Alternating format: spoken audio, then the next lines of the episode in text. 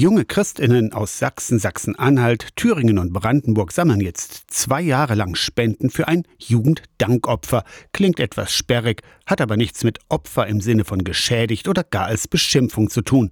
Jugenddankopfer ist der Blick über unseren Tellerrand, so erklärt es Bildungsreferentin Laura Sophia Wisch von der evangelischen Jugend in Mitteldeutschland. Um zu zeigen, wir übernehmen Verantwortung in Regionen der Welt, die eben finanziell nicht so gut situiert sind, wie wir es sind. Das Jugenddankopfer ist eine gemeinsame Initiative der evangelischen Jugend aus der Berlin-Brandenburger Kirche und der evangelischen Kirche in Mitteldeutschland. Von der Basis sozusagen die Vorschläge, das ist entscheidend. Ne? Also nicht die Leitung entscheidet, was es wird, sondern tatsächlich die Jugendgremien der Landeskirchen. Zwei Jahre lang sammeln die jungen Leute bei ihren Veranstaltungen jetzt für das Kinderhospiz Karl Wolf in Sibiu, dem früheren Hermannstadt in Rumänien.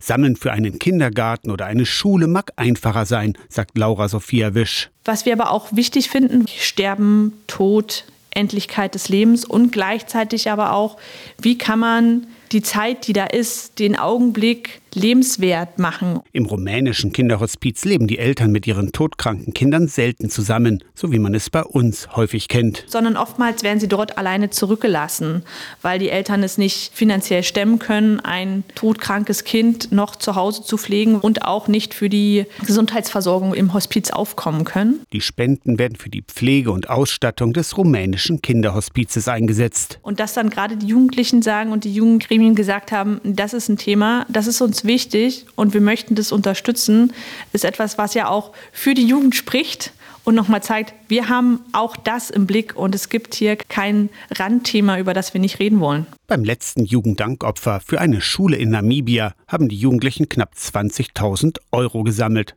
Aus der Kirchenredaktion Torsten Kessler.